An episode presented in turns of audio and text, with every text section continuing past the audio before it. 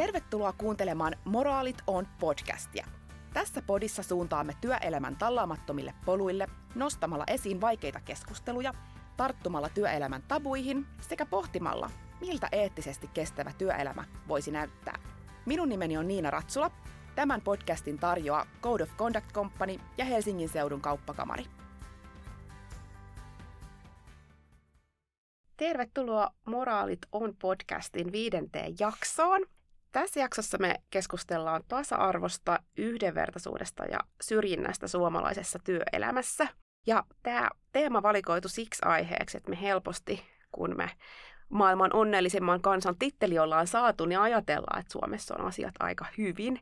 Ja yleensä puhutaan sitten, miten meillä tasa-arvo toteutuu ja jopa syrjimättömyys. Mutta sitten kuitenkin nämä on sellaisia asioita, mitkä meillä ei, ei kuitenkaan ole täysin kunnossa. Ja meillä on paljon työelämän kontekstissa tehtävää yhdenvertaisuuden ja syrjimättömyyden eteen.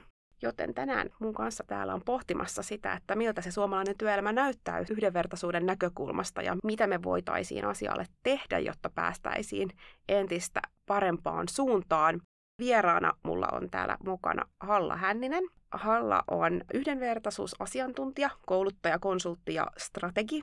Ja tämän yhdenvertaisuuden edistämiseen keskittyvän yritystoiminnan lisäksi Halla työskentelee myynnin asiantuntijana ICT-alalla ja on toiminut erilaisissa tehtävissä yli 15 vuoden ajan.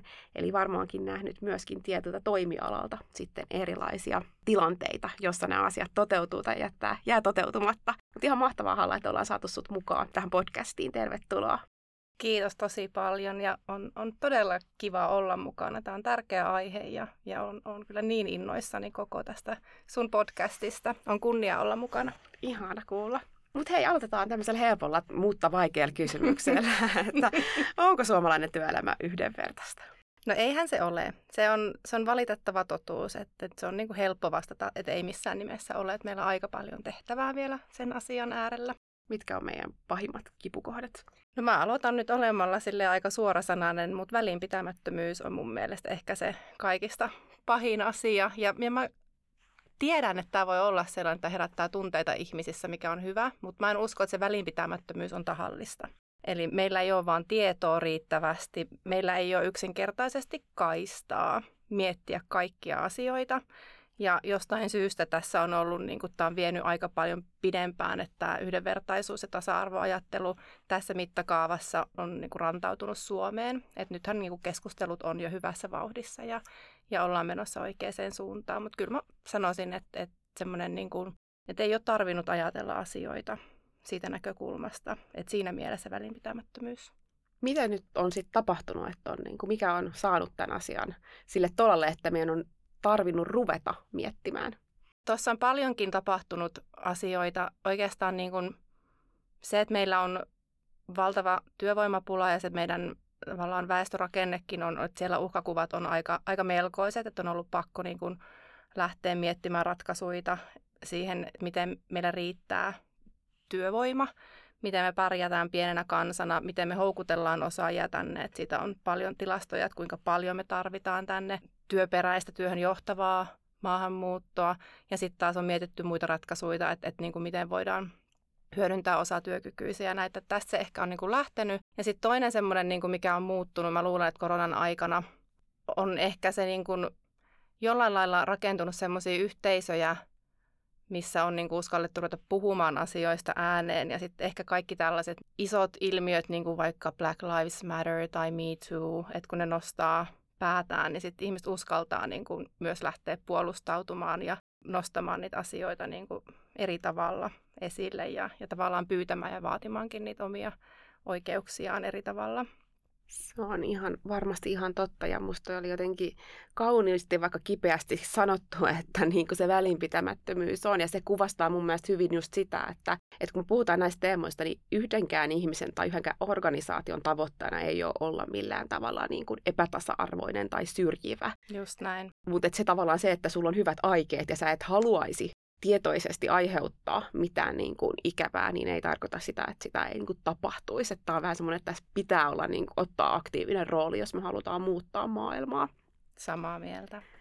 Ja jos me tarkastellaan tätä asiaa vähän niin näiden lukujen valossa, niin mulla on tässä edessä Nordic Business Ethics äh, Survey 2022 kyselyn tulokset, jonka mukaan 61 prosenttia Suomessa työskentelevistä vastaajista, näitä oli tuhat vastaajaa Suomessa, niin oli havainnut syrjintää ja kiusaamista. Ja ainakin niin kuin mun korvaan tavallaan tämmöinen luku kertoo just siitä, että, että näähän on kyse, kyse paljon aina siitä niin kuin kokemuksesta. Ja siinä on ihan varmasti iso käppi sen kokemuksen ja sitten näiden organisaatioiden sen virallisen tahtotilan välillä. Mutta ei voida missään vaiheessa ainakaan niin kuin todeta, etteikö, etteikö meillä olisi näitä paljon näitä, näitä kokemuksia siellä työelämässä.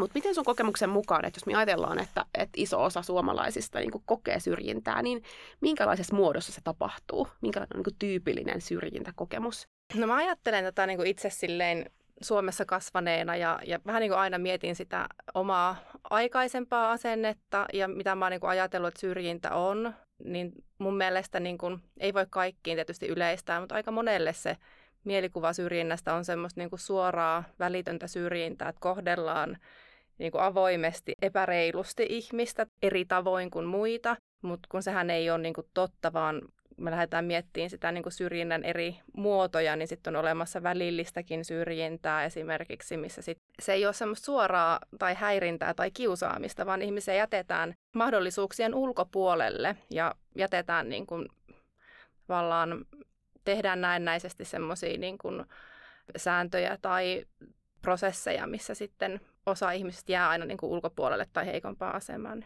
Se on varmaan se, niin kuin, että sitä ei ymmärretä riittävästi, että mitä se syrjintä tarkoittaa. Että sitä just mielletään, että se on semmoista suoraa ja tavallaan niin kuin hyökkäävää, mutta mut ehkä just semmoinen välinpitämättömyys, taas mä niin kuin nostan sen sanan, mutta et ei niin kuin nähdä tai huomata tai huomioida, ei ymmärretä, tiedosteta, niin, niin siinä muodossa sitä varmasti niin kuin eniten ilmenee ja ja sekin on niin kuin haastavaa, että, että tavallaan se voi olla aika vaikea mitata, että mikä on syrjintää. Ja jos siinä lähdetään semmoiseen, niin että on syrjintäkokemus jollakin henkilöstön jäsenellä, ja sitten katsotaan just, että, että siitä tulee heti semmoinen niin kuin tilanne jollain tasolla, että sitten kuka on oikeassa, kuka on väärässä. Ja se on ehkä jo niin kuin asetelmana tosi vaikea. Siitä on vaikea päästä semmoiseen ratkaisuun sitten enää siinä vaiheessa, kun ollaan sellaista niin kuin vastakkainasettelutilanteessa. Niinpä. Onko sulla mitään niin kuin, ajatusta siitä, että kuka on tyypillisesti syrjinnän kohteena? Sehän on aina kontekstisidonnaista, että mi- miten se syrjintä tapahtuu, mutta niin kuin, että tavallaan, voidaanko me antaa mitään esimerkkejä siitä, että mikä on tyypillisin tilanne, missä se tapahtuu? No tietysti niin kuin työelämään, kun ajatellaan, niin kuin, niin kuin rekrytointi on aika iso teema, mitä lähtisin purkamaan tietyllä lailla ja vähemmistöryhmien edustaja tai heikommassa asemassa olevan ryhmän edustaja yleensä on tyypillisesti syrjinnän kohteena, mutta niin kuin sanoit, niin se riippuu tosi paljon tilanteesta ja, ja oikeastaan niin kuin jollain lailla siinä tilanteessa niin erilainen tai jollain lailla siitä normaalista poikkeava yleensä sit kohtaa syrjintää. Et se on niin kuin tyypillinen. Et näin voisin se jotenkin niin kuin tiivistää, mutta ylipäätään sellainen, että jos on niin kuin vähemmistöä edustava, niin... Joo. Me tiedetään se, että niin kuin tiedostamattomat ajatteluharhat ja ennakkoluulot on niin kuin tärkeässä roolissa tässä koko tarinassa, kun puhutaan syrjinnästä ja yhdenvertaisuudesta. Ihminen, joka ei ole tietoinen omista, omista ajatteluharhoista, miten, sä, miten tämän voisi konkreettisesti kertoa, että mistä on kyse? Joo, no sehän on niin kuin Tämä on tämmöinen todella mielenkiintoinen näkökulma, koska mä niin kuin olen koittanut ymmärtää itse mahdollisimman pitkälle, että mistä ne tiedostamattomat ennakkoasenteet ylipäätään syntyy.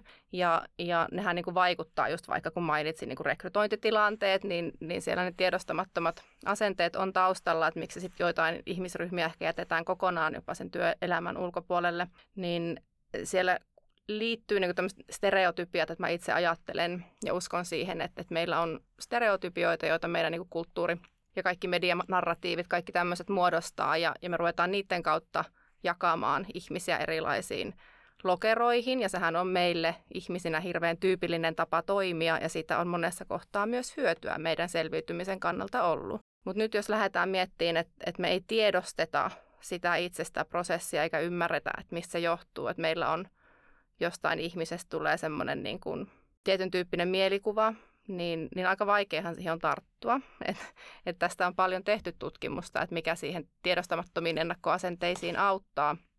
Ja, ja tietysti niin kuin tiedolla vaikuttaminen on suuressa osassa. Eli informaation saaminen siitä niin kuin eri ihmisryhmistä, ylipäätään syrjinnästä tai yhdenvertaisuudesta ja tasa-arvosta, niin niiden kautta pystyy tekemään sit harjoittaa sitä, että rupeaa tuleekin tietoiseksi enemmän niistä omista tiedostamattomista asenteistaan. Ja näiden asenteiden kauttahan niin tavallaan se syrjintä sitten tapahtuu. Että mä ajattelen, että ensin on stereotypiat ja sitten tulee ne niin asenteet ja sitten siitä tulee, niin kuin muodostuu se syrjintä, varsinainen käyttäytyminen tai käyttäytymättä jättäminen, mutta että näin se pähkinänkuoressa toimii. Ja se on vaan niin kuin, sitä pitää olla aika itsekriittinen ja, ja lähteä miettimään, että miksi minä ajattelen jostain ihmisestä tietyllä tavalla, että perustuuko se johonkin oikeaan faktaan vai onko se tämmöinen stereotypian kautta muodostunut ennakkoasenne. Pystytkö antaa mitä esimerkkejä, että mikä olisi niin rekrytointitilanteessa on tyypillinen ennakkoluulo, mitä keskiverto rekryjoi, rekry, rekryävällä niin kuin ihmisellä voisi olla? Joo, voin antaa montakin esimerkkiä. Ehkä yksi semmoinen on, että tai mä annan ensin esimerkkejä sitten ehkä vähän niin kuin ajatuksia ratkaisuihin liittyen. Voidaan keskustella niistä lisää, mutta maahanmuuttajataustaiset yleensä, jos on niin kuin, siis nimi esimerkiksi viittaa siihen, että ei ole, niin kuin, ei ole tyypillinen suomalainen nimi, niin se saattaa aiheuttaa sen, että ei välttämättä edes kutsuta haastatteluun. Tästä ihan tutkimusta tehty ja, ja tota, myös voi olla ajatuksia niin kuin ikään liittyen tai, tai että jos on monta pientä lasta ja tämmöisiä niin kuin saanut tietää jotain kautta. Ja on monta, monta esimerkkiä, mutta niin kuin nämä nyt tulee mieleen. Ja tietysti paljon nyt on niin kuin puhututtanut esimerkiksi niin kuin romanien syrjintä Suomessa ja siitä on ollut mediassa paljon, paljon keskustelua, mikä on myös hyvä asia, että sitä nostetaan sitäkin niin kuin esille. Mutta niin kuin eri syrjintäperusteet, vaikka vammaisuuskin voi olla sellainen, että sitten ajatellaan, että ei pystytä työllistämään jollain tavalla vammaista ihmistä, että, että se voi olla hyvin nopea semmoinen ilman, että selvitetään, että minkälaisia tukitoimenpiteitä tarvitaan, jos niitä tarvitaan. Joo. Yksi, musta tuntuu, mistä on myös paljon viime aikoina keskusteltu, on niin suomen kielen taito. Ja se, että ylipäätään sä vähän niin kuin defaulttina laitat sinne rekrytointi-ilmoitukseen, että, että tarvitaan suomen kielen taitoa. Tämä on tämmöinen, mitä välillä haastaa ja kysyy. Ja, ja musta tuntuu, että mä saan usein semmoisen vastauksen, että no meidän asiakkaat edellyttävät täydellistä Joo suomen kielen taito, niin mitä, mitä sä vastaisit tällaiseen niin kuin argumenttiin? Siis mä vastaisin, että ootteko te haastanut niitä asiakkaita, koska niin kuin, ei meillä ole. No mä oon, siis mä oon kyllä monen, monenlaisten organisaatioiden kanssa käynyt näitä keskusteluita ja siellä on oikeasti niin kuin ihan tämmöinen niin kuin esimerkki vaikka sit arkkitehtitoimistot ja on, on soittanut monta puhelua ja käynyt monta, monta keskustelua ja siellä sitten on niin kuin, että ei, ei voi olla vieraskielinen, pakko osata suomea, sen takia, että on lomakkeita tai teetkö jotain tämmöisiäkin, niin kuin, että, että ei vaan niin kuin ole mahdollista ja asiakkaiden kanssa pitää pystyä keskustelemaan. Sitten mä otan puhelua ja selvitän niin kuin seuraavaa organisaatioon, niin siellä, että joo joo, meillä on viisi vuotta sitten jo lakattu vaatimasta, että kun ei meillä löydy osaajia, että sitten me vaan jaetaan ne työt niin, että mitkä vaatii Suomeen, niin sitten suomen, suomen kieltä osaava tekee sen. Et siinäkin on niinku se, että kun ei kyseenalaisteta sitä tilannetta. Ja sitten, että oletteko te kysyneet asiakkailta oikeasti, että vaativatko he sen, sen suomen kielen taidon, että milloin viimeksi tämä keskustelu on käyty. Että kaksi vuotta sitten niin tilanne voi olla tosi erilainen nyt. Joo, kyllä. Rohkeata haastamista ja kyseenalaistamista.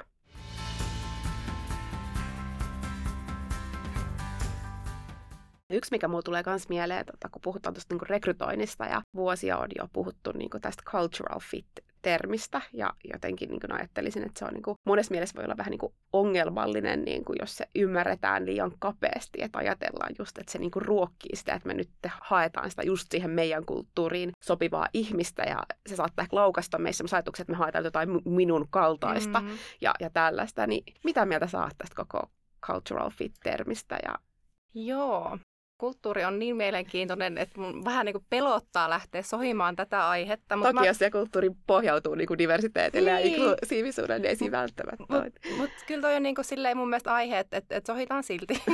ja kyllä, että se, se liittyy tähän niin, niin vahvasti. Ja, ja tota, tähän on noussut semmoinen rinnakkaistermi nyt, että niin kuin cultural ad, että etsitään enemmän sellaista niin kuin lisää siihen, että joka toisi jotain uutta siihen omaan organisaatioon. Että halutaan oikeasti aidosti varmistaa, että sieltä löytyy niin kuin moninaisuutta. Mä ehkä itse mietin myös niin kuin arvojen pohjalta sitä asiaa. Mä mietin, että mitä se, niin kuin, mikä se oikeanlainen mätsi siihen organisaatioon tai tiimiin tai johonkin työrooliin oikeasti on. Niin siinä aika montakin niin kuin, tapaa sitä asiaa katsoa ja mä itse aina jotenkin haluaisin mennä niiden kaikkien niin kuin ulkoisten tai vähemmistöasetelmien niin kuin sen taakse ja miettiä, että minkälainen se ihminen persoonana ja arvomaailmaltaan on. Et kun kyllä me kuitenkin tiedetään, että ei ihan jokainen sovi jokaiseen organisaatioon ja siihen kulttuuriin, mikä siellä vallitsee. Ja sitten taas samaan aikaan jokainen, joka sinne menee ja sieltä lähtee, niin muokkaa sitä kulttuuria, että se elää koko ajan. Niin tota, mun mielestä on niin kuin hyvä kuitenkin tarkastella, että minkälaisia ihmisiä meillä on nyt esimerkiksi työarvoiltaan, ketkä meillä viihtyy ja, ja tota, onko siellä jotain niin kuin sellaista, mikä niin kuin nousee esiin. Ja jos, jos se rupeaa olemaan niin kuin tosi samankaltaista, niin sitten ehkä miettii, että pitäisikö meidän niin kuin miettiä vähän, että minkä tyyppisiä ihmisiä me oikeasti sitten rekrytoidaan niin kuin persoonana ja, ja arvomaailmaltaan ja miten me johdetaan heitä. Joo. Tässä rekrytoinnissa paljon, jos miettii, niin kuin, mitä haasteita siihen liittyy, tuossa jos mainitsitko paljon niin ryhmiä, jotka itsessään jää työelämän ulkopuolelle, vaikka romanit tai maahanmuuttajataustaiset tai, tai sitten vammaiset ihmiset. Ja tässä varmasti haasteena on se, että, että kun miettii, että yrityksissä monesti se, että sä et, et ole päästänyt tiettyjä ryhmiä siihen sun niin kuin rekrytointiprosessiin, niin kuin, että sun rekrytointi on itsessään niin syrjivää, että ne ei mm. niin kuin edes niin kuin osaa hakeutua sinne. Ja silloin sit saattaa tavallaan sit se kaikki hieno työ ehkä, mitä tehdään yhdenvertaisuuden nimissä, niin keskittyy vaan siihen olemassa olevaan. Että vähän niin kuin, että niistä tulee niin kuin näkymättömiä niistä, ketkä ei ikinä edes, niin kuin, ketkä tavallaan onkin sit siinä näky- näkymättömiä. Niin mitä konkreettisesta yritysten pitäisi tehdä, jotta niin kuin saataisiin jo avattua ne rekrytointiprosessit niin inklusiivisiksi, että sinne saataisiin juurikin niitä ryhmiä, ketä me tarvitaan lisää työelämää, jotta se olisi yhdenvertainen. Ei ole yhtä vastausta olemassa tähän, mutta muutamia ajatuksia taas. Nämä on niin helppoja nämä sun kysymykset. Ei vaan tästä, siis tämä on tosi tärkeää keskustelua, mutta kyllähän se niin kuin, organisaation ulkoisen viestinnän täytyy olla sellaista, että myös kannustetaan kaikenlaisia ihmisiä hakemaan, että se on ihan ykkösjuttu, että jos siellä niin kuin nettisivuilla tai työnhakuilmoituksissa niin kuin se tavallaan on, on semmoista hyvin tyypillistä bisnesmatskua, mitä siellä näkee, niin eihän se niin kuin kannusta edes hakemaan ketään. Että mun mielestä näistä pitää niin kuin viestiä näistä, näistä niin kuin omista tavoitteistaan ihan, ihan vaan niin kuin suoraan ja kannustaa kaikkia hakemaan, kertoa niistä, että miten niin kuin on mitä sen yhdenvertaisuuden ja tasa-arvon edistämiseksi niin kuin organisaatiossa tehdään ja että nämä on tärkeitä asioita. Ja, ja toisaalta myös sit, niin kuin tehdä yhteistyötä erilaisten verkostojen kanssa, jotta tavoittaa niitä ihmisiä. Mutta ennen sitä on kuitenkin just käytävä niin kuin sisäisesti sitä keskustelua, että mitä jos lähdetään rekrytoimaan uutta osaajaa organisaatioon, että minkälaisia asioita tältä ihmiseltä vaaditaan. Ja sitten ihan esimerkkinä voitte vaikka googlettaa etuoikeuskehä, että miltä se näyttää ja lähteä niin kuin miettimään, että mitä näillä asioilla on merkitystä sen työssä suoriutumisen kannalta. Että oikeasti ajatellaan sit niitä ihan substanssiosaamistaitoja ja sitten myös semmoisia niin ihmisenä, minkälaiset ihmiset vallan persoonana ja, ja niin kuin soft skillsien puolesta niin sanotusti, että mitä vaaditaan tämmöisessä roolissa, mihin sitä haetaan. Et karsitaan niin kuin tavallaan sieltä jo pois kaikki muu, mitä osaamista tarvitaan. Ja siitä lähdetään niin kuin liikenteeseen ja muotoillaan se työpaikka-ilmoituskin sen kautta. Tämä on nyt siis tosi vaikea, vaikea kysymys ja pitää kyllä miettiä, että miten mä kielen tässä niin kuin laitan, mutta meidän tarkoitus on, on puhua vaikeista asioista, mutta jos mä mietin niin kuin tavallaan sitä, että, että edelleenkin meillä työelämässä on kuitenkin hirveän vahva niin kuin semmoinen arvo, se semmoinen niin suorittaminen ja se, että niin kuin ihmisiä kuitenkin nähdään. Ihmisen tai menestyksen mittari tosi monessa kohtaa kuitenkin on se, että mitä sä saat aikaiseksi, kuinka tehokas sä oot, paljon sä tuut niin kuin dollareita niin liittyykö meillä sitten osa meidän niistä ennakkoasenteista ja harhoista siihen, että, että me niinku liitetään jotenkin tämmöiseen hyvään suoriutumiseen kuitenkin semmoinen ihminen, joka on täysin työkykyinen, puhuu fluentisti kaikkia mahdollisia niinku kieliä, vähintäänkin sitä suomea, ja on jollain tavalla niinku semmoinen täydellinen ihminen, jota ei edes välttämättä ole olemassa. Ihan ehdottomasti, ja, ja ihan niin kuin tämmöinen tosi konkreettinen esimerkki siitä, että jos etsitään hyvää myyjää, ja toki tämä myynti nyt on mulle rakas, rakas asia, koska myynnin parissa teen töitä, niin joo, meillä on varmasti jokaisella semmoinen mielikuva siitä, että millainen on hyvä myyjä, mutta sitten kun me lähdetään purkaan sitä, niin meillä kaikilla on, voi olla hyvin erilainen mielikuva siitä, mitä tarkoittaa hyvä myyjä. Ja sitten kun tosiaan mietitään sitä, että mitä ihan oikeasti, minkälaista se teidän organisaation myyntityö on, niin ei siinä välttämättä tarvita niin kuin sellaista ulospäin suuntautuvaa, hyvää verkostoitujaa. Että se oikeasti pitää niin kuin miettiä, että, että tarviiko sen niin kuin oikeasti päästä kävelemään esimerkiksi, että mitä se vaatii.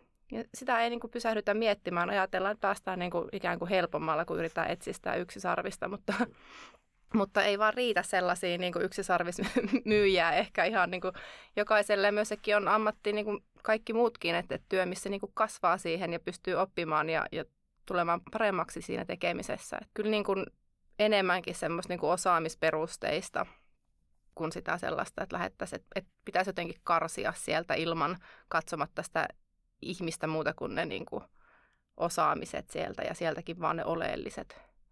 Niin siihen mä niin kuin uskon, että siinä on jonkinlainen ratkaisu.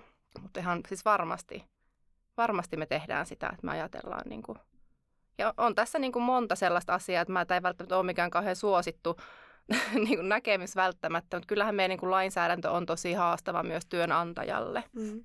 Et kyllä niin kuin mä itse koen, että mun rooli tässä kaikessa on niin kuin nimenomaan tukea niitä työnantajaa ja organisaatioita löytää niitä ratkaisuja, mitkä toimii ja, ja oikeasti aidosti auttaa heitä ja sitä heidän liiketoimintaa eteenpäin ja, ja tuoda sitä informaatiota ja niin kuin osaamista, vaihtoehtoja sinne.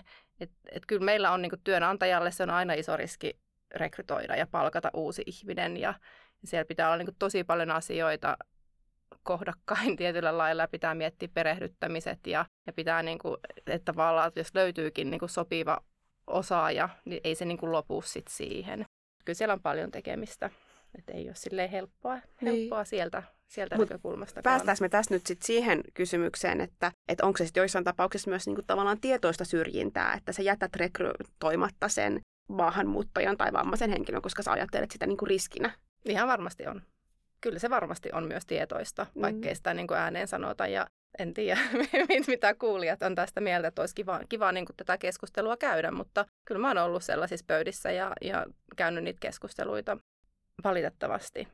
Ja niissä mun tehtävä on sitten vähän niin kuin haastaa sitä, koska se ei vaan niin kuin ole eteenpäin vievä. Yleensä sieltä löytyy niitä huonoja kokemuksia taustalta ja, ja sieltä kautta niin kuin pääsee sitten oikeasti miettimään, että kuinka paljon siinä sitten on sitä myös mukana sitä tiedostamatonta, vaikka se olisi niin kuin tietoinen valinta, mutta että miksi, miksi siihen mennään. Ja on se mun mielestä ihan tärkeä keskustelu, että niistä riskeistäkin voidaan puhua Pakko ääneen. niistä on puhua, niinpä. Mutta entä sitten mahdollisuudet riskeissä, että mitä, mitä mahdollisuuksia se, se tuo, että me no. tuodaan sitä Joo, tästä siis tämä on niinku, tämähän on parasta, että kyllähän sitä on niin vahvaa tutkimusnäyttöä jo, että, että mitä enemmän sitä diversiteettiä löytyy ja myös tavallaan niinku se inkluusio siihen, että jos termit avataan, niin diversiteetti nyt on ylipäätään, että löytyy ihmisiä erilaisista taustoista ja erilaisista ryhmistä ja, ja sitten taas niinku erilaista osaamista ja persoonaa ja, ja niin poispäin. Ja sitten taas se inkluusio, inkluusio niinku on sitä, että, että kuulutaan tunnetaan, että kuulutaan siihen joukkoon ja, ja tullaan nähdyksi ja arvostetuksi omana itsenään, ettei tarvitse niin kuin ikään kuin yrittää sopeutua joukkoon, vaan että voi olla omana itsenään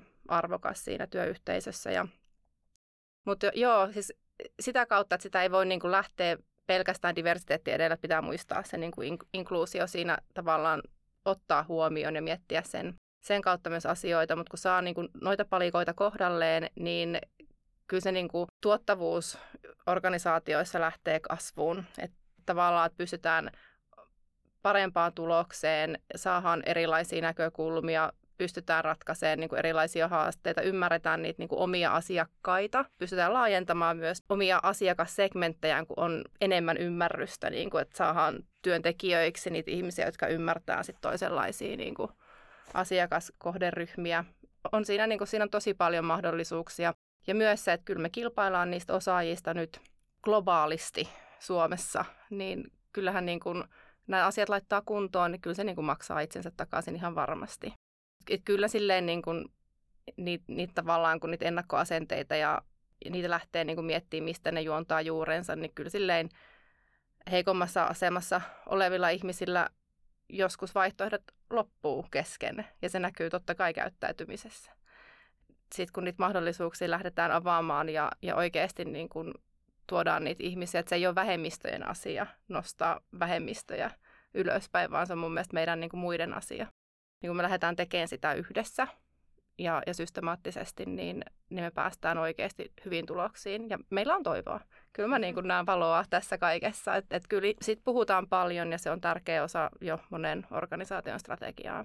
Se on just näin, mutta, mutta on se matka, matka pitkä, että on. jos miettii, että hirveän monessa paikkaa se kuitenkin diversiteettikysymys on vasta, niin kuin, että mies, nainen. Että sulla ei edes ole sitä niin kuin, muuta, muuta tavallaan niin kuin sukupuolten diversiteettiä siinä niin kuin huomioituna. Saatina sitten niin kuin, kaikkea tätä muuta. Tai sitten se on se, että okei, meillä on näitä kauppatieteilijöitä ja insinöörejä, että otettaisiko tähän vielä jotain niin kuin, juristeja niin, mukaan. Niin, niin, just näin. Et, joo, et, joo. Et se, että, et, ja sitten et kyllä siinä niin kuin, en mä tiedä, mä jotenkin ajattelen myöskin niin kuin noiden hyötyjen kautta sitä, että, että sekin on vaarallista, että, että liikaa niin kuin lähtee silkuumalle, että tästä on pakko olla nyt jotain liiketaloudellista hyötyä. Että No, niin se, se, on se, se on se asia, mikä valitettavasti niin kuin otetaan keskusteluihin aina, koska mm. jos ei siitä ole, niin sitä ei tapahdu. Näinhän se niin kuin menee, menee ainakin niin kuin vielä. Mutta just mun mielestä on tosi hyvä pointti, että ehkä itsekin haluan niin kuin puhua siis ylipäätään siitä vastuullisuudesta. Ja, ja tämä nyt menee sen sosiaalisen vastuullisuuden alle kuitenkin, mutta kyllä sillä on taloudellisia vaikutuksia.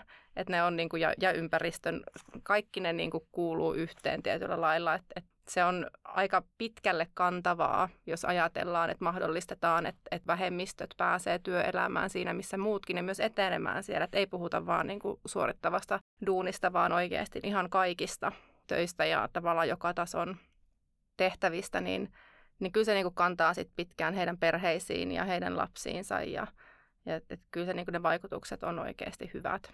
Siitä ei ole epäilystäkään.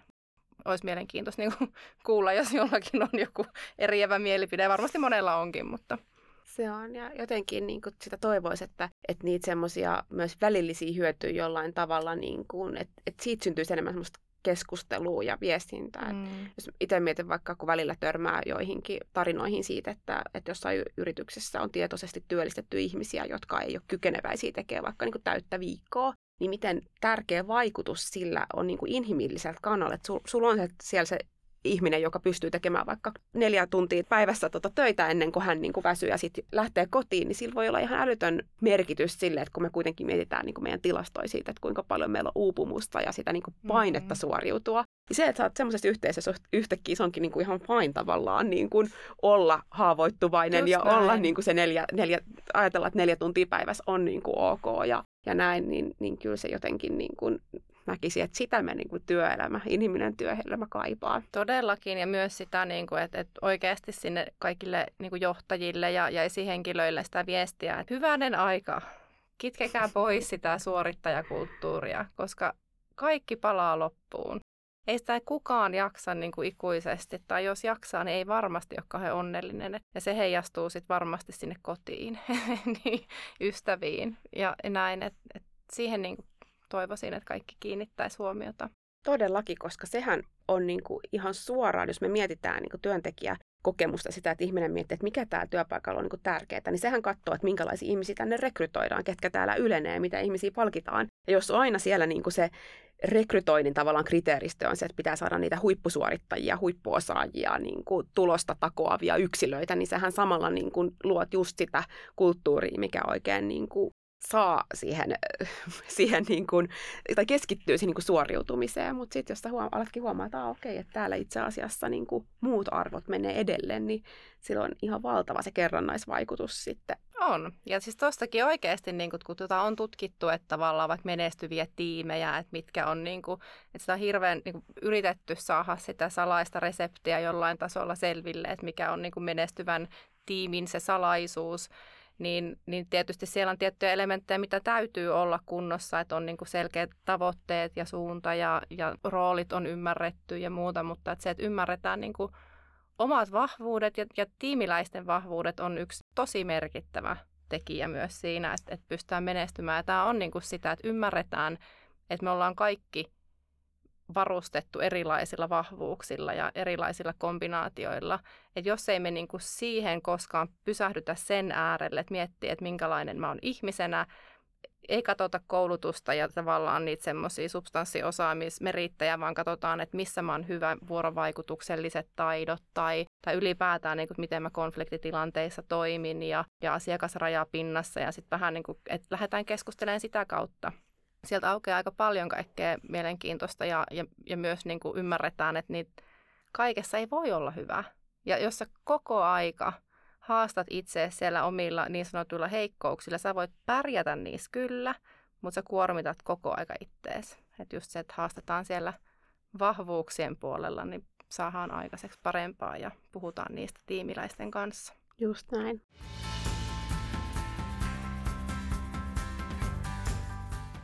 Sä tuossa aikaisemmin muuten, kun puhuttiin, miten saadaan työelämään ihmiset, jotka kokee syrjintää, niin sä et maininnut tuossa aikaisemmin anonyymiä rekrytointia lainkaan, ja olen ymmärtänyt, että sulla on myöskin tähän, tähän niin kuin joitakin kriittisiä näkemyksiä, niin on. haluatko kertoa vähän, tai ehkä haluatko avata, mitä anonyymi rekrytointi on, ja, ja mitä sudenkuuppia siihen sitten Joo. löytyy?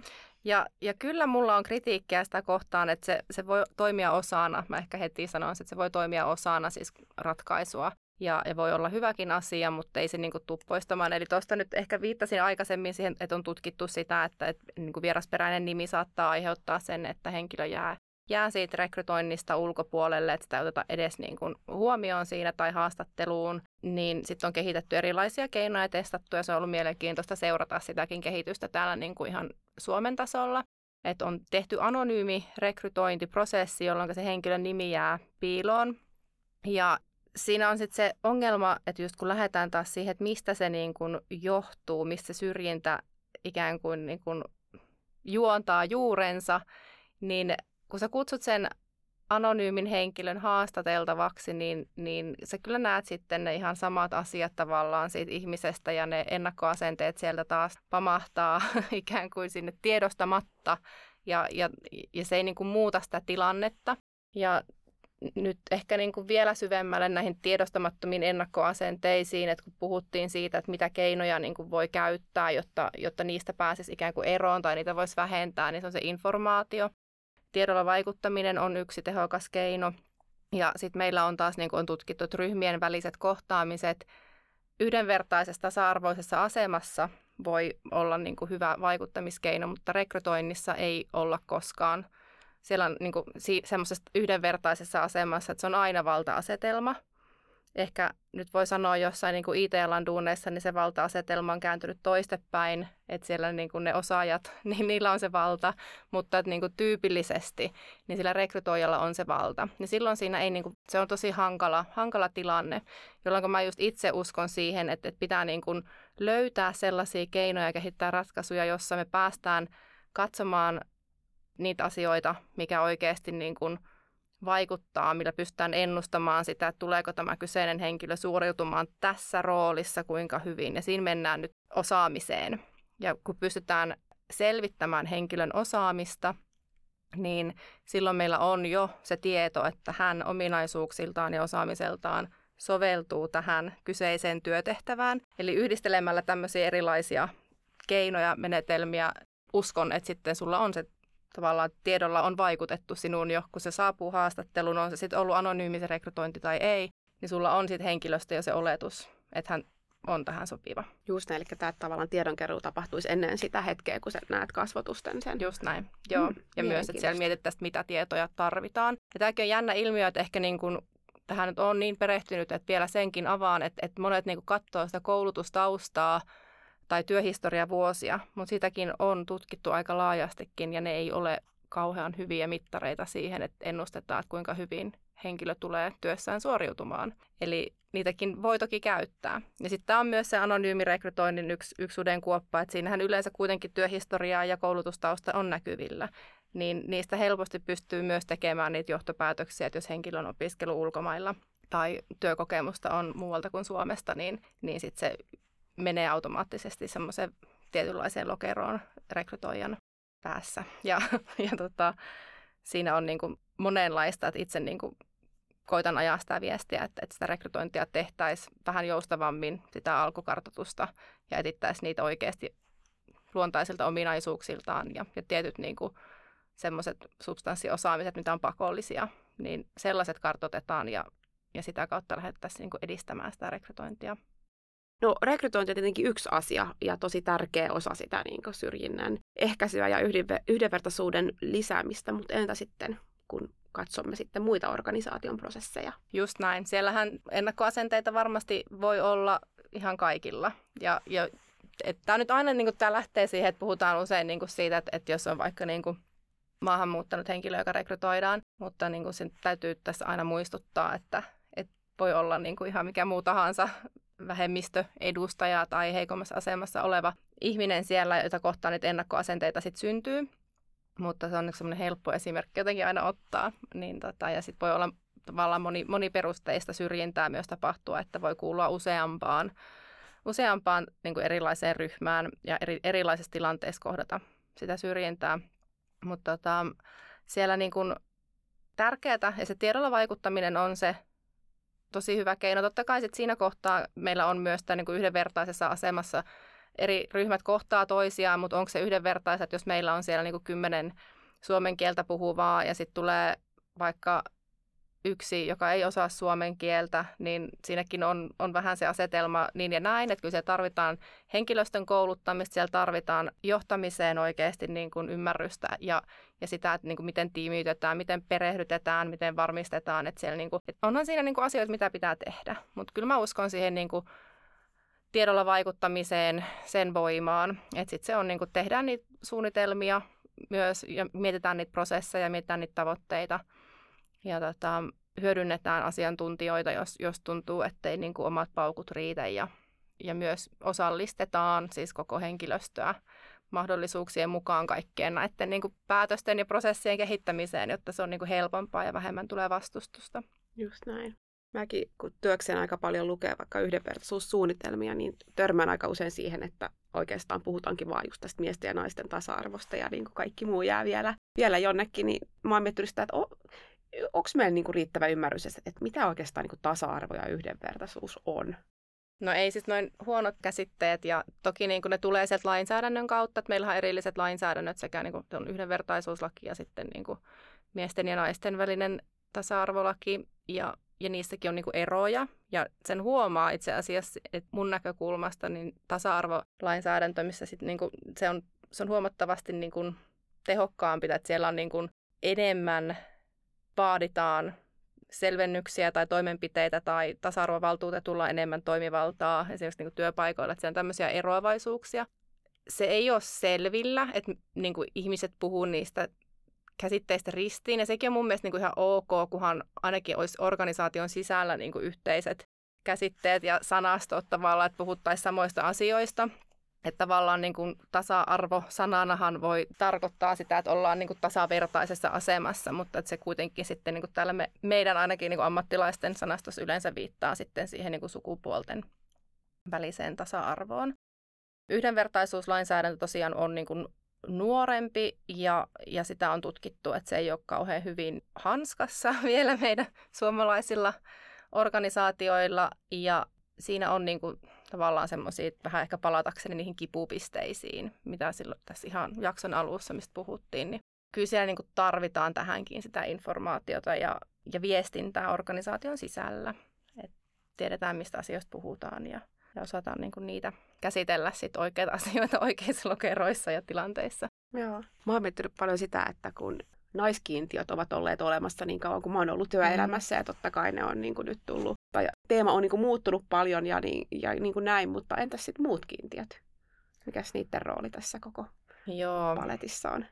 Mä jotenkin aina, siis tää on semmoinen, niin että, että kun se kiintiösanakin on saanut sellaisen negatiivisen, vähättelevän leiman jollain tasolla, ainakin mun mielestä, niin sit mä ehkä niin kuin vältän käyttämästä sitä, että mä sitten niin enemmän kannustan siihen, että, että katsotaan sitä omaa organisaation dataa ja statistiikkaa, että löytyykö sieltä jotain semmoisia tiettyjä trendejä, että kun katsotaan Ja nyt se etuoikeuskehä on oikeasti ihan hyvä työkalu siihen, että ruvetaan ymmärtää, että minkälaisia niin kuin, syrjintäperusteita esimerkiksi voisi olla tai että miten niin kuin, vallaan se, se vaikuttaa. Että vähän niin kuin senkin kautta sitten katsoa niitä eri tekijöitä. Kaikkeahan ei voi eikä saa edes lain mukaan niin kuin, tilastoida, mikä on yksi semmoinen tietty ongelma, missä on, mitä on niin kuin tässä, että esimerkiksi etnistä alkuperää, niin voiko sitä tilastoida ja, ja tämmöisiä niin kuin, aiheita on, on nyt niin kuin, käsitelty olen ollut mukana näissä työryhmissä ministeriön, oikeusministeriönkin kanssa miettimässä näitä, että miten, miten sitä pitäisi niin kuin muuttaa ja minkälaisia asioita me tarvitaan, että me, me saadaan sitä dataa. Mutta niin kuin, kun te katsotte sitä niin kuin demografiaa sit omasta organisaatiosta, niin koittakaa vähän miettiä sitä, että jos suhteutetaan, että kuinka iso osa väestöstä vaikka on maahanmuuttaneita, niin toteutuuko se teillä organisaatiossa niin kuin prosentuaalisesti suurin piirtein sillä tasolla ja voisiko niin kuin vähän jotain tällaista niin kuin yleensä lähdetään hakemaan, että johonkin verrataan ja asetetaan tavoitteita ja mietitään, miten sinne päästään. Et edelleen tasa-arvoasiat on todella tärkeitä ja niissä pitää huolehtia. Sitä ei saa unohtaa, mutta, mutta kyllä se on tutkittu juttu, että sitten jos on yhdenvertaisuus ja tasa-arvosuunnitelma, niin kyllä se on se tasa-arvo edellä ja se lainsäädäntö edellä. Ja ne asiat on helpompi mitata ja, ja nähdä jollain tasolla. Kyllä. Ja on siellä sitten se datan sisälläkin on, on paljon niitä kipukohtia, että jos miettii nyt, että moni yritys on päässyt siihen pisteeseen, että ne on, ne on saanut sen X prosenttia vaikka naisia johonkin tiettyyn no vaikka siihen johtoryhmään, ja sitten jos me vielä siitä niin oikeasti ruvettaisiin pilkkomaan, että minkälaisissa rooleissa ne on, niin miten saataisiin se, että siinä tapahtuisi joku semmoinen muutos, että ne ei olisi dominoivi just siellä HR-viestintä ja niin tukifunktiopuolella. Just näin, joo, kyllä. Puhumattakaan sit siitä, että miten organisaatio voi tavallaan johtaa sitä koko niin kuin, tavallaan urapolkua siellä, että kyllä mä ymmärrän se, että kiintiöt on niin kuin vaikea, vaikea juttu ja se menee negatiiviseksi, jos ei sulla ole niitä ihmisiä, jotka on otettu jo silloin niin kuin X vuotta sitten menemään tiettyä putkea Just pitkin näin. siellä, siellä Se on pitkä tie siinä Joo. mielessä, kyllä. Onko sulla antaa jotain konkreettisia vinkkejä, että miten kehittää vaikka sitä yhdenvertaisuussuunnitelmaa ja minkälaisia asioita huomioida? annoit jo muutaman hyvän vinkin, vinkin mutta mitä muuta sellaista konkreettista, että se ei niin kuin vaan jäisi sellaiseksi julistukseksi, että meillä on, nämä asiat on tärkeät, kun näähän on meille kaikille tärkeitä. Mm, niin, ja sitten just se, että se on se lakisääteinen asia, mikä pitää olla tiet, tietty määrä, kun on henkilöstöä vakituisesti palkattuna, mm. niin pitää olla se suunnitelma ja sitten se laaditaan tänne pöytälaatikkoon. Kyllä se niin kuin, tavallaan ne nyrkkisäännöt aina kun lähdetään tämmöistä suunnitelmaa, suunnitelmaa laatimaan, niin on se, että niin kuin selvitetään, että missä me nyt ollaan ja mietitään, että mihin me halutaan sitten päästä. Ja sitten lähdetään miettimään toimenpiteitä sinne välille. Ja osallistaminen, henkilöstön osallistaminen on niin kuin tosi tärkeä osa. Että saadaan, niin kuin, että sielläkin kuitenkin sitä diversiteettiä varmasti jollain tavalla on, ja sitähän ei aina niin kuin voi nähdä, että, että siellä voi olla, niin kuin, että itsekin esimerkiksi mulla on ADHD-diagnoosi, ja, ja se on niin kuin tosi pitkään ollut semmoinen piilossa oleva asia, mitä ei välttämättä niin kuin pysty näkemään. Että tämmöisiä niin kuin siellä voi jo niin kuin olla sillä tavalla semmoisia niin kuin sit normaaliryhmästä varmasti niin kuin poikkeavia, mutta itsekin sitten taas valkoinen ja, ja etuoikeutettu suomen kieltä äidinkielenä puhuva Suomessa syntynyt nainen, niin ei sitä välttämättä niin kuin mielletä, että olisi jonkinlainen vähemmistö edustettuna, eikä tiedetä edes, jos ei siitä ole semmoista että pystytään puhumaan ja, ja rohkeasti ja tietäen, että siitä ei tule mitään niin kuin ongelmia. Mutta se jotenkin, että minkälaista niin kuin keskustelua sen ympärillä pidetään. Et yksi niin hyvä vinkki on, että kun lähdetään osallistamaan ja käymään niitä keskusteluita, niin myös lähdetään muodostamaan sitä niin kuin yhteistä ryhmäidentiteettiä sen niin kuin organisaation sisään, että vahvistetaan sitä, niin kuin, että, että ketä me ollaan yhdessä ja mitä me halutaan yhdessä saavuttaa ja miksi.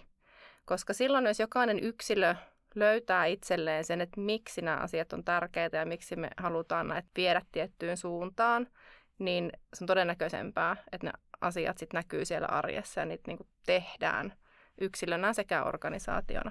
Mutta viestintäkoulutukset, statistiikan kerääminen, tavallaan miettii niitä, niitä toimenpiteitä ja mittaroi ja sitten arvioi ja, ja sitten taas lähtee ikään kuin uudestaan käymään sitä, että missä nyt ollaan, mihinkäs nyt halutaan päästä ja mitä se vaatii. Tämä on kyllä loppujen lopuksi tosi samoja juttuja. Mä oon paljon miettinyt niin kuin ympäristövastuuosalta sitä, niin kuin, että, että ei, ei mennä vaan niin kuin sen, että tässä on nämä päästöt ja näitä tulee ja nyt kompensoidaan. Ja niin kuin, että se ei ole semmoista teknistä päätöksentekoa, vaan, vaan se, että mä uskon myös, että se vaikuttavuus syntyy siitä, että ihan oikeasti pysähdytään siihen, että miksi nämä asiat, miksi se oikeasti on vaan tärkeää, että me ollaan niin kuin yhdenvertaisia ja miten me voidaan myöskin tehdä sen niin kuin lisäksi, että me ollaan jo jonkunlainen organisaatio, mutta sitten täällä on myös niin kuin yhteiskunnassa paljon kaikkea muuta. Miten me voidaan tavallaan tehdä osamme mm. ylipäätänsä niin kuin yhdenvertaisuuden edistämiseksi. Ja mä ainakin uskon, että jos tällaista vuoropuhelua käydään organisaatiossa, niin se on ihan valtavan keskusteluna inspiroivaa ja, ja tällaista niin kuin merkityksellisyyttä luovaa. Mutta myöskin siinä se, että et, et se pitää tunnistaa se, että se voi myös aiheuttaa tilanteet, mitkä on epämukavia ja epämiellyttäviä, koska eihän, sehän, että me niinku muutetaan mm. ja, ja uskallaudutaan niinku ottamaan vastaan erilaisuutta, niin, niin se, on, se, on, se on vaikeaa. Mutta niinku... Se on tosi vaikeaa, on. Ja kyllä siinä on, niinku, että eihän meistä tosiaan, niinku, että vaikea se on niinku, tunnustaa. Et, niinku, minullakin on, on ennakkoasenteita edelleenkin ja, ja jotenkin niinku, mun mielestä niistä pitäisi myös pystyä puhumaan koska sitten kun se keskustelu on, niin kuin, että sehän menee niin herkästi just siihen, että jos joku, niin kuin, sit, että näitä yhteisesti mietitään ja joku sit jon, jonkun syrjivän kommentin heittää tai mielipiteen, niin siinä tapahtuu erilaisia asioita, mutta useimmiten ei niin kuin, mitään, mikä veisi eteenpäin sitä. että siinä harvoin lähdetään miettimään, että mistä tämä, miksi sulla on tämmöinen mm. mielipide, onko sulla joku kokemus tästä ja oikeasti kaivaa se tieto sieltä esiin. Kun sehän niin kuin, joko menee sit, niin kuin, tyypillisesti niin, että, että sit muut vähän nauraa sille asialle, sitten heitään läppää ja sitten niin kuin, osa porukasta hiljenee, tai sitten siinä tulee se semmoinen niin kuin, vähän että et ruvetaan, niin kuin, että minä olen oikeassa ja sinä väärässä. Sekin on niin kuin vaihtoehto. Näitä, ja ei ole oikeaa ja väärää tapaa, mutta se on vaan hyvä niin kuin myös huomioida, että miten siellä omassa porukassa, niin kuin, mitä tapahtuu, jos näitä asioita tuodaan esiin. Kyllä, ehdottomasti. Ja, ja yksi meidän tämän podcastin tavoitteena on normalisoida se, että meillä on erilaisia eettisiä dilemmoja. Tänään me ollaan puhuttu yhdenvertaisuudesta, mikä on ihan valtavasti. Mä ainakin itse uskon siihen, että se, että me vaan niin puhutaan asiasta enemmän ja katsotaan peiliin, tunnistetaan omia harhojamme ja ollaan tietoisia siitä, että kukaan meistä ei ole täydellinen, mutta, mutta me voidaan jatkuvasti myöskin kehittyy, niin, niin on valtavan tärkeää. Mutta podcastin teeman mukaisesti niin viimeinen kysymys kuuluu, kuuluu, että minkälaisen eettisen dilemman tai haasteen olet itse työelämässä niin törmännyt ja miten sen ratkasit? On ollut monta, monta tilannetta tässä, mitä niin tulee mieleen. Niitä, että ylipäätään kaikki niin arvoristiriidat on aina tosi vaikeita, mitä tulee yleensä. Ja monesti niin kuin myönnän, että, että oma ratkaisu on ollut se, että en tee mitään. tai että sitten vaan lähden, lähden pois.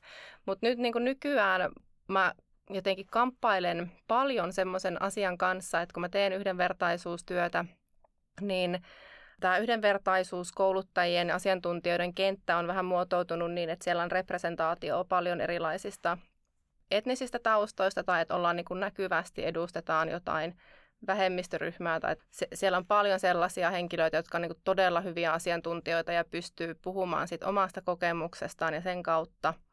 Ja, ja tota, haluan niin kuin avata kaikkia ovia kaikille vähemmistöille sinne työelämään, niin samalla mulla on sellainen olo, että kun mä itse teen tätä työtä niin intohimoisesti ja, ja sillä osaamisella, mikä mulla on, että ikään kuin mä veisin mahdollisuuksia myös pois muilta, jotka siellä, niin kuin, että mun kollegoilta, että mulla on sellaista niin kuin, di- dilemmaa jatkuvasti, että missä se mun paikkani on tässä, tässä duunissa. Et kuitenkin mä tiedän, että mä pystyn sit löytämään ja, ja, ja ehkä herättelemään sellaisia ihmisiä tämän asian äärelle, jota sitten välttämättä joku mun kollegoista ei koskaan tavoittaisi. Että se pitää mut niinku liikkeellä, mutta myös mulla on semmoinen, niinku, että et, et, tota, vähän semmoista niin sisäistä ristiriitaa ja en ole ihan tiedä, onko mä ratkaissut tätä asiaa vieläkään, mutta jatkan kuitenkin työni parissa tässä niin kuin edelleen ja, ja, ja myös niin kuin varmistelen, että kollegoilla riittää töitä parhaani mahdollisen niin kuin mukaan, että Just näin. No, tämä on varmasti ammatti, missä tarvitaan myöskin sitä diversiteettiä.